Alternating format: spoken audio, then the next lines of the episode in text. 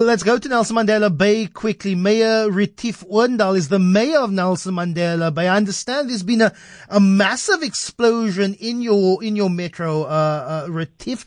Uh, it's not only leaving issues with regards to electricity, but also affecting your water supply. I know that uh, Nelson Mandela Bay affected with a, a massive water shortage there.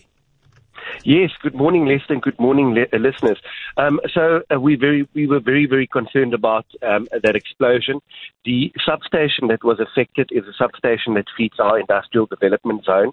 Um, uh, it was uh, it's situated in an area that should be secure, um, and uh, and we suspect a foul play. As a result, a third of our businesses within the industrial development zone was left without electricity. We worked around the clock, um, you know, and during the course of, of last night to connect those companies again to electricity, which we've done. Mm. But it's been a massive loss to us because that substation um, uh, will cost us about 40 million rand to, to replace. And we could clearly see there was an angle gl- a gr- a grinder oh. that um, cut through one of the units. Uh, unfortunately, this also had an effect on on a water provision in the city. We've actually had three instances where um, uh, infrastructure failed and had an effect on, on bulk water supply um, to the city over the last couple of days. It was really, really a difficult week for us. And obviously, you know that uh, that we've got this intense drought currently underway for the past eight years here in Nelson Mandela mm. Bay. So it's been difficult. And obviously, our issues are just exacerbated by by load shedding. Uh, you know, our electrical infrastructure just wasn't built to be switched on and off mm. uh, three to four times a day.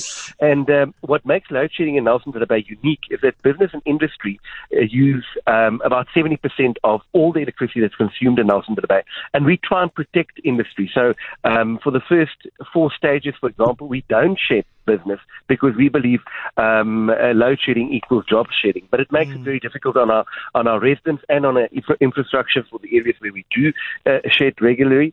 And uh, yeah, it's just been a very very trying. Um, uh, week. I think it's really difficult to to, to mm. live in South Africa these days. mm. well, where's this leaving your, your water supply? The report here is that that you could face being without water in Nelson Mandela Bay for up to a week. Is is, okay. is that the current scenario? So yes, so there's there's a specific zone. It's about 50% of the city that relies on water from the Western Supply dams. Those dams are currently standing at, at about 12% of total capacity, and that's where the issue lies. There we have had to cut back on our extraction. Otherwise, we would bring day zero closer for that uh, section of, of the city. And we've said that residents need to reduce their consumption by 50%. Then everybody will have enough water. Unfortunately, demand currently exceeds supply, and therefore there are instances where, where areas are running dry, and it can take us anything up to seven days to, to restore a depleted oh. zone. It, you know, water doesn't behave like electrical current. It's not like load shedding. You can't just switch it off and switch it on.